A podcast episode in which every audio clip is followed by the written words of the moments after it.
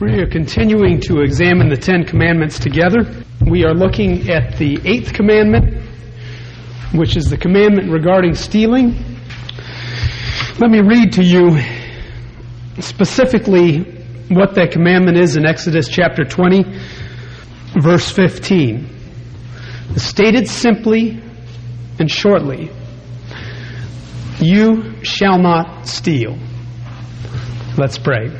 Dear Lord, we pray that as we come together to examine your word this morning, that you would give us wisdom through the power of your Holy Spirit to consider these things in such a way that your word would have its effect in charting the course of our lives, in touching and altering our daily activities, so that we might walk in holiness and righteousness and that we might shun disobedience and evil.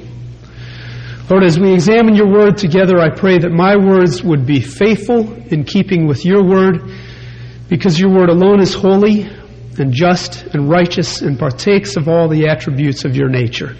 In Jesus' name, amen.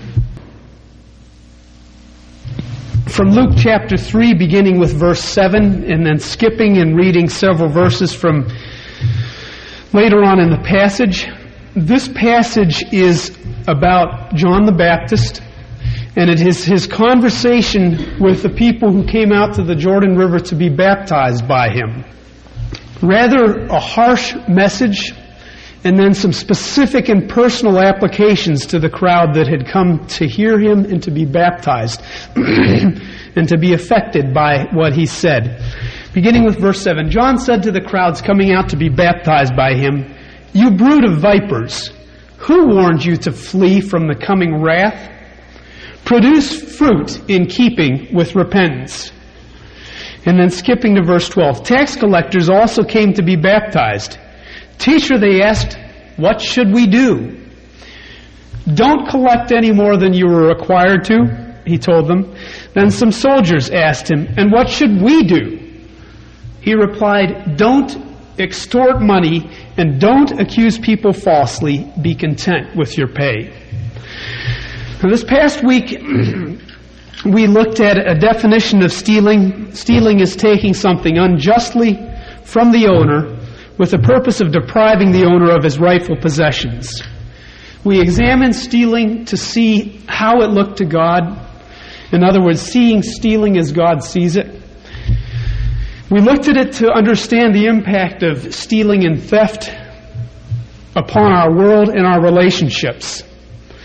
As John the Baptist demonstrated in the words that he spoke to those who came out to him for baptism, believers are to produce fruit in keeping with repentance. And the interesting thing about his baptism of these people and his addressing their own personal situations is that the two situations that are addressed, tax collectors and soldiers, specifically deal with the issue of stealing. Tax collectors, taking more than you are owed. What is that? Stealing. Soldiers, extorting money. If you don't give me this money, we won't protect you or we will harm you. Stealing, again. And so we see in this example that stealing has its own particular implications and applications to individual lives. It hits each one of us in a different place based upon where we live and work. but we have to realize as we examine stealing that there is more to be stolen than just money and possessions. That is, for instance, the stealing of definition goes farther than that. That's, for instance, why we have patents and copyrights. That is why we have time clocks, yet people figure out ways to steal by getting around whatever measures are used to prevent theft. there are many other kinds of stealing. Stealing the writing of others, the name for this is plagiarism. Stealing others' ideas and claiming that they are our own. This may be patent infringement. Stealing is taking the products of others and producing them ourselves with knockoff brand names. This goes on constantly and frequently. This past summer, I purchased several pens that were supposedly Mont Blanc pens, and I have my doubts. it is also stealing to take the work of a fellow student or the work of some faceless book hidden deep in the recesses of the library and pass that work on as your own. That is called cheating. It is also stealing to be paid for a job that we do not do or do not bother doing right or to be paid by the hour and spend our time doing something else than seeing to the business of the person who has employed us.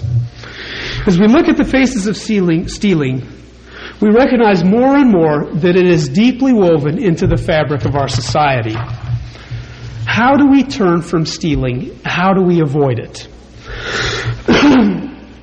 I would like to look at some particular and practical applications, how we turn from stealing, how we avoid it. First and foremost, this, as many of them do, covers every aspect of the question. If you and I have stolen from someone in any way, we need to confess our sin. We need to give back, to repay what we have stolen. An incident from childhood that had a profound effect upon me was when my family was visiting friends in Philadelphia. My brother David and I were allowed to go outside. David's about a year and a half, year and three quarters, two years older than I am. we were allowed to go outside and move my parents' big Kingswood Estate Chevy station wagon from under the basketball backboard in order to shoot baskets. I guess we were about 12 and 14. I can't place the age. David was permitted to move the car. He was given the keys. And by my cajolery, he let me get in and move it. well, unfortunately, move it I did. And I moved it right into the driver's side rear bumper of our host's car. and that car just sort of lifted up. I remember seeing it lift up. And my brother David was out there, as only older brothers can do, just acting as though I had torn the world down with my bare hands. No, no, no! And I, I was like, I just, I just moved it a little bit never having been behind the wheel of a car or having gotten in an accident before, I didn't realize exactly what I'd done. That's not the bad part. The bad part is that we lied about it. Now, you can't imagine how difficult it is. You may have been in a similar circumstance. It was terrible being in these people's home, their guests, lying about this dent that happened to their car.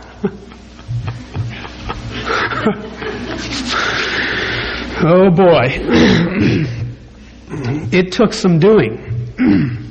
and of course, my parents were used to us being truthful, and so they were didn't really think it could have been us when we said it wasn't, and that made it even worse.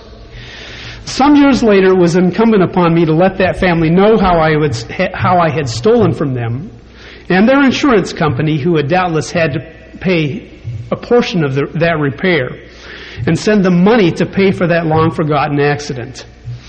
It was long forgotten to them, but it was a burden that weighed heavily on me to that day and beyond. We must right our wrongs in this area. And there is further nothing quite like the relief of knowing that we have righted our wrongs in this area. It's a terrible thing to contemplate doing. These people were extremely close friends of my parents. And Sandy says she's never ever seen my mother nervous. But when this lady came to visit, Sandy said there was a first when we lived in Illinois. But uh, the thought to me of saying, yes, I did that was horrendous. But the relief of having said it and having repaid it, there was nothing to compare with it. The only way for us to right our wrongs in this area is through repentance before God, acknowledging our sins before those whom we have wronged, repaying the theft. Another overarching principle, a clear one in any question of moral or ethical issues, is that we need to employ the golden rule as Christ defined it. Yes, the golden rule is in Scripture. It's do unto others as you would have them do unto you. it's called the golden rule. This will teach us not to consider how you and I can get the most out of any sort of deal, but instead teach us so that we can see that both sides get the value out of any sort of transaction. We will be concerned not just that we get what we want, but that the other person gets something valuable to him or to her as well. We do not want, for instance, to buy a lemon of a car unknowingly. Neither should we seek to sell a lemon of a car to some poor, unsuspecting person. If we employ sound business practices in our business that keep us from being taken advantage of, then we should see that we do not teach or take advantage of others. One of the ways in which we can examine this question is to ask if we are considering, considering the use of our time or our money or our possessions. Who has a right to this? Who deserves it? Now, it seems to be a somewhat contradictory statement to say when we are considering our time, our money, our possessions, they belong to us, right? Then how could we steal them from someone else? Well, it's clear in Scripture that God charged the Israelites with stealing from Him because they kept their own money when He had required them to give a portion of it to Him for His work. So those things that we consider our own are also things that we can be stealing from other people. I know oftentimes that I have to examine the work I do. You have to examine the work you do. I have to examine the work I do not only to make sure that I'm not stealing from the church in the use of my time, but also that I'm not stealing from my family in the use of my time. Because I, as any one of us, can do selfish things, to hoard everything for myself, do spend my time on the things that I alone enjoy, and deprive those who have a rightful use of my time from them. We don't frequently think of stealing time in those senses, but we need to ask who has a right to this? Who deserves this? This was the question that Jesus asked when he was faced with a question regarding whether or not the people should pay taxes to the Romans. He said, Whose face is on this coin? Caesar's. Therefore, pay to Caesar what is owed to Caesar, pay to God what is owed to God. A puzzling question, right? Well, how do you know what is owed to God? We're talking about Caesar and God. Is God's face on everything? One of the ways in which we can do this is by saying, Who has a claim to this? Someone other than me, myself, have a claim to this? If they do, I need to make sure that I pay it.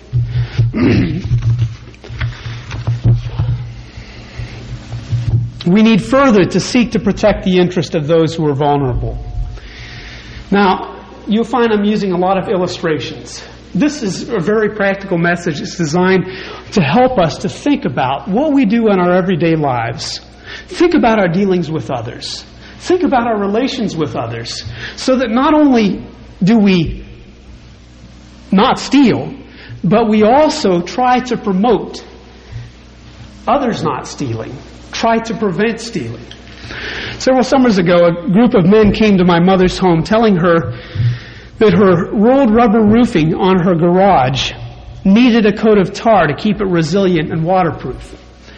Now, the reason you get rolled rubber roofing, many of you probably know this, but is so that you do not have to put anything else on your roof. It's self sustaining. It lasts and it lasts and it lasts. Well, my mother didn't know anything about this. and they gave her a price which she accepted of thirty-seven fifty per gallon of coating, they said. They estimated it would require two gallons. I got a call here at the church after things had moved along. There were four of these men. They coated the roof quickly in less than two hours. I guess it was within an hour. They presented her for a bill, with a bill for $2,000. They agreed in conversation with her that if she gave them $1,500 cash, that they would rebate part of the cost. In other words, it wouldn't be $2,000, it would only be $1,500. So she went to the bank to fulfill her part of the agreement and returned home with $1,500 in cash. I'm just telling this story. if someone did that to your mother, so if there's a little tension, you understand why. I tried to explain to her, and she caught on quickly. That's why she called me. I've asked her, please, to call me because sometimes people wind up getting in these circumstances. And I was so glad I was here. Uh, so I explained this about rubber roofing, and I told her that she needed to call the police and tell them to come back because the four men had left and said they'd return in such and such a time to receive payment. Well, while we were talking on the phone, her doorbell rang.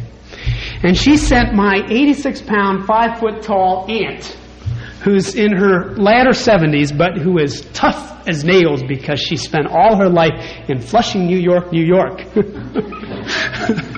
she sent her to the door to handle these big burly fellows who were demanding $1,500 in cash from two little old women. That's the way they saw it. My mother and my aunt. So I quickly got off the phone and I called the county police and the, and the city police where my mother lived from here in Bristol. And by the time they arrived, those men were long gone. Fortunately, some of the men from the neighborhood came over and they're tough. And they stayed around a while. You and I should make it a practice to help those who are more vulnerable. Heaven help us if we do something like this to someone else who is vulnerable. But more importantly, you and I should see to it that we help to protect those who are vulnerable, to see that we not only do not steal from them because they are vulnerable, but to see that we protect the interests of those who are easy prey to unscrupulous people. we need to watch our payment of bills and payment of workers. If you and I fail to think about others as the golden rule requires, then perhaps we won't consider it a big deal if we owe the man who came to repair our refrigerator $30. Or if we owe someone else an amount that seems to us a minuscule amount. That's nothing. I mean, certainly he can wait until I pay him for it. This is the sort of thing that many large companies and oftentimes wealthy people do. They make the people lower down the ladder, financially speaking, wait on money. there are few things more unjust than this. If we consider others, maybe we will be quick to realize that what seems like a small amount to us may be the next day's meal for the person whom we have not paid. We need to remember that in Scripture we are told that God watches out for the unpaid workman. We are told in Scripture, do not hold, withhold money that is due. Do not hold the, the wages of the workman overnight. In other words, when that money is due, you and I must pay it. Otherwise, we are stealing from that person.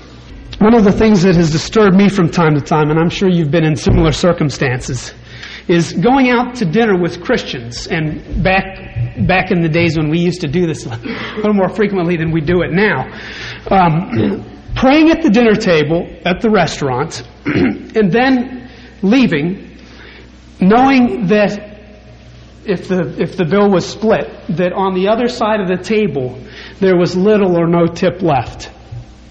We would be better off as Christians going into a restaurant and not praying if that was our intent. Because what we are saying to people through that is, I'm a Christian when we pray at the dinner table.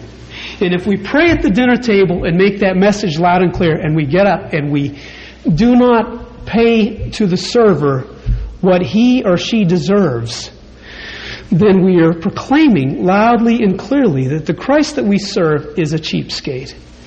He's not only a cheapskate, he is not generous, he does not pay his debts, he does not consider other people and what they might lay claim to. And how wrong it is when Christians allow the Lord to appear in the light of a thief, a cheat, or a miser. How wonderful it is, however, when people see that Christians pray thanking God for their meals and also thanks those who serve them not only with words, but also in a tangible way with a tip that says thank you. you and I need to beware and be cautious of the virus that encourages people to get rich quick or get something for nothing. And I won't say more about that than to repeat it. Beware and be cautious of the virus that encourages people to get rich quick or get something for nothing. Because in that situation, people take shortcuts, and the shortcut is stealing. You and I need to avoid anything that might lead us to steal. The Proverbs are full of warnings regarding the friends that we cultivate. This past week in Knoxville, there was evidence of this sort of situation, and there's evidence of this situation in our newspapers, in our news on a daily basis. Three young people, as the testimony has it, three young people went into a Radio Shack and killed the manager. These three teenagers who were said to have committed the crime were apprehended, were apprehended in Ohio. Now, sad thing about this crime and many crimes of this sort is that there was probably one of them who was champing at the bit, eager to do something like this, not reluctant in any way, shape, or form, and two others were dragged along.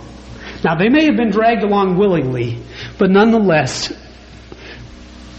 the habits and the ways and the psyche of that one who was eager to do and did commit that wicked deed sucked others in with him. you and I need to pick our friends carefully. This is the lesson from this. For you young people, particularly, be very wary and cautious of friends who suggest that you rip off exams, sports equipment, money, or anything else. They'll start out trying to make you join them in envying something that someone else has. He's got this. Or don't you wish you got those good grades uh, like he gets them? Don't you wish we could do that? By that method, they are seeking to get you on their side in wanting something that is not yours. They'll joke about it as though talking about stealing or doing it is a laughing matter. When you can make people laugh about it, then you can make them do it. That doesn't mean that all laughing about something means you're going to do it. They'll try to tell you that it really isn't any big deal, that everyone steals, that the person that you want to steal from will simply replace what you stole, for instance, with insurance money. When you hear these suggestions from those you consider your friends, be forewarned. That's the time to leave and to associate yourself with different friends. because these are lies and they encourage stealing. you and I must remember always that just because everyone does it does not mean that God wants it done. You and I need to remember that stealing is not a joking matter because it angers God and it hurts others. and you and I need to remember even that insurance isn't free.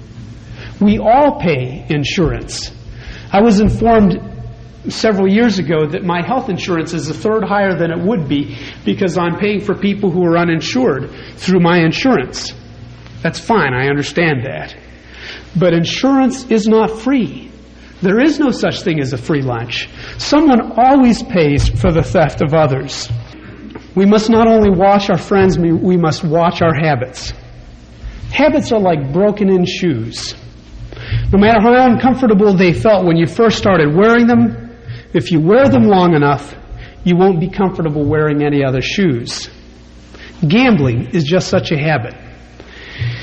Now, today is a good day to look into the habit of gambling because many people are betting and have bet and will bet on the results of the Super Bowl and the spread. Just as they gamble on the results of the lottery and any and every other situation that comes our way on a day to day basis.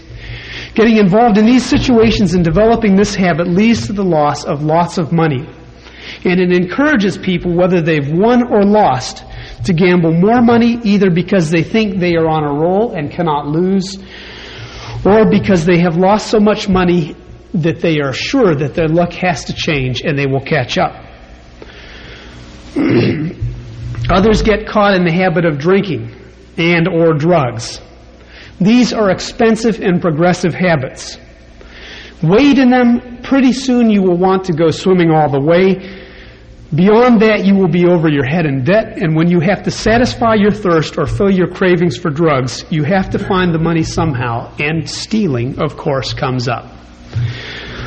We may think, you and I may think, I'm comfortable. He hasn't yet stopped on where I live with regard to these habits. But our habit may easy, easily be that we want to constantly have a new fashion statement, that we want to impress ourselves with what we own, or other people with our situations.